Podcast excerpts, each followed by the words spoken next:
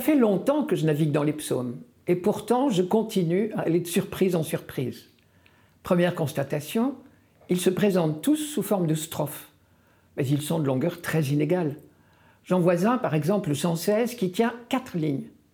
Si je cherche le plus long, c'est le 118, 176 versets de deux lignes, 352 lignes. Et entre les deux, il y a une extrême variété. Et pas seulement sur la longueur, mais aussi sur le contenu. Souvent, ce sont clairement des prières, de supplications. 69-70 par exemple. Mon Dieu, viens me délivrer. Seigneur, viens vite à mon secours. Ou bien d'action de grâce. 102-103.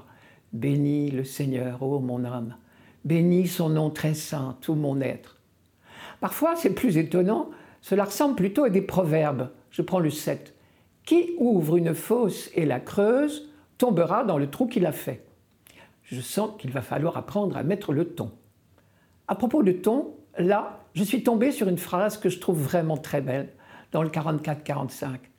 D'heureuses paroles jaillissent de mon cœur quand je dis mes poèmes pour le roi, d'une langue aussi vive que la plume du scribe.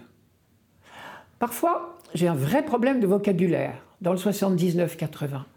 Berger d'Israël, écoute, toi qui conduis Joseph, ton troupeau, resplendis au-dessus des kéroubim.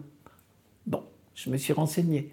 Les kéroubim, ce sont en fait les chérubins, des animaux ailés qui ornaient les temples de Babylone et ressemblaient aux sphinx d'Égypte. Je vais m'arrêter là pour l'instant, je ne voudrais pas vous lasser, mais je vous lis juste quelques lignes qui nous emmènent à Jérusalem à la belle époque, le jour du mariage du roi. L'auteur contemple la jeune princesse étrangère que le roi va épouser. Regardez-la. C'est dans le 44-45. Fille de roi, elle est là, dans sa gloire, vêtue d'étoffe d'or. On la conduit toute parée vers le roi. Des jeunes filles, ses compagnes, lui font cortège. On les conduit parmi les champs de fête. Elles entrent au palais du roi.